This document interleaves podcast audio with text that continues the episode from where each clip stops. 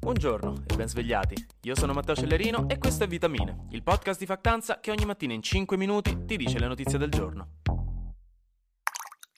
Oggi ci svegliamo con un senso dell'universo molto più profondo e con i nostri confini umani strecciati molto più là, dove fino a poco fa arrivava solo la fantasia. Ieri Joe Biden ha svelato la primissima foto della nuova missione del James Webb Space Telescope, il telescopio più potente mai costruito dall'uomo, che è stato lanciato nello spazio lo scorso Natale per fare foto nell'universo con le migliori strumentazioni mai viste. In pratica è come un bambino di 8 anni che la NASA ha preso, gli ha dato una macchina fotografica Osegetta, lo ha buttato dentro il centro storico di Roma e gli ha detto ok adesso vai e fai un po' di foto amore di mamma.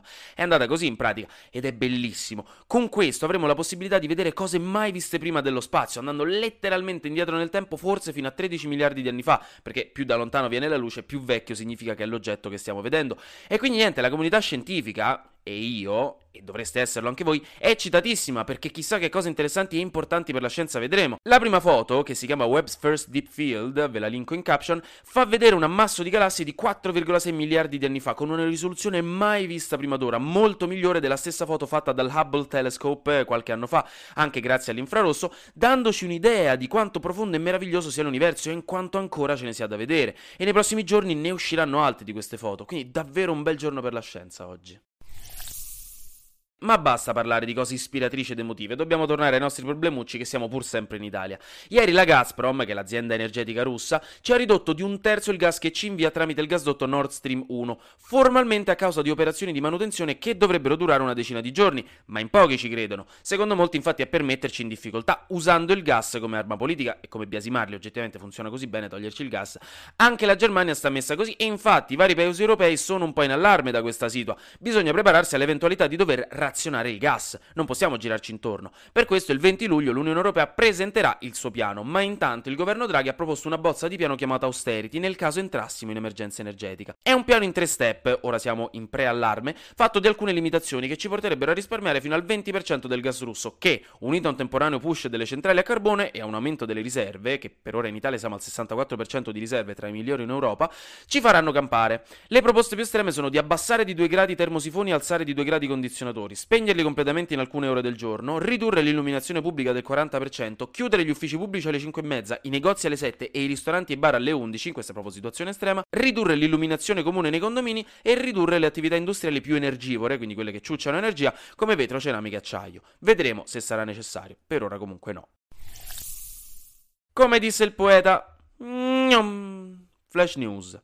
L'amore è ufficialmente morto, la civiltà occidentale ha chiaramente raggiunto il suo zenit e da oggi inizierà il suo lento declino millenario. Francesco Totti e Hilary Blasi hanno annunciato la separazione dopo 17 anni di matrimonio, un matrimonio da Hollywood fatto a Roma nel 2005 e una quantità di foto di loro due negli anni 2000 da riempirci un museo per gli outfit che avevano. Già mesi fa se ne era parlato ma si disse che fossero fake news, invece è tutto vero e quindi oggi è un giorno tristissimo. In Cina sono esplose le proteste perché tempo fa una marea di persone nella provincia dello Henan sono state truffate dalle loro banche in cui avevano messo i loro risparmi e già questo ma poi perché il governo locale, per impedire a questi poveracci di andare a manifestare nelle città, ha utilizzato l'equivalente cinese del Green Pass i cosiddetti codici salute per impedirgli di farlo, praticamente facendo diventare questi Green Pass rossi, cioè come se avessero il Covid, a distanza, letteralmente impedendogli di viaggiare oppure proprio richiudendoli all'interno dei centri Covid. Quindi una roba proprio da, da George Orwell 1984, per cui per ora si è scatenato un bel casino popolare contro le autorità locali. Infine il ministro della Salute Speranza ha annunciato il via alla quarta dose del vaccino anti-Covid per gli over 60, questo dopo i suggerimenti di EMA e AIFA.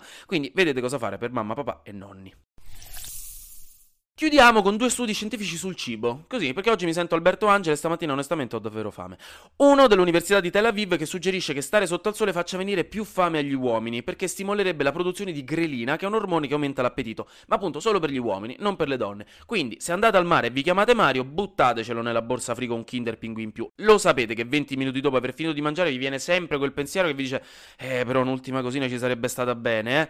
L'altro invece è uno studio di New Orleans, New Orleans, secondo cui aggiungere il sale alla tavola come condimento sui cibi, quindi non in fase di preparazione dei piatti, potrebbe essere correlata a una diminuzione degli anni di vita. Nello specifico due per gli uomini e uno e mezzo per le donne. Questo perché, lo sappiamo, troppo sale fa male, troppo male fa sale. Sono necessari comunque ulteriori approfondimenti, questo è un primo tipo di studio così specifico, e in generale se siete in buona salute basta mangiare frutta e verdura e state bene, ma comunque questo è il vostro reminder ciclico di non sgravare col sale, che lo sapete da quando è mancato zio che non fa bene. Anche oggi grazie per aver ascoltato Vitamine. Noi ci sentiamo domani perché sarà successo di sicuro qualcosa di nuovo e io avrò ancora qualcos'altro da dirvi. Buona giornata.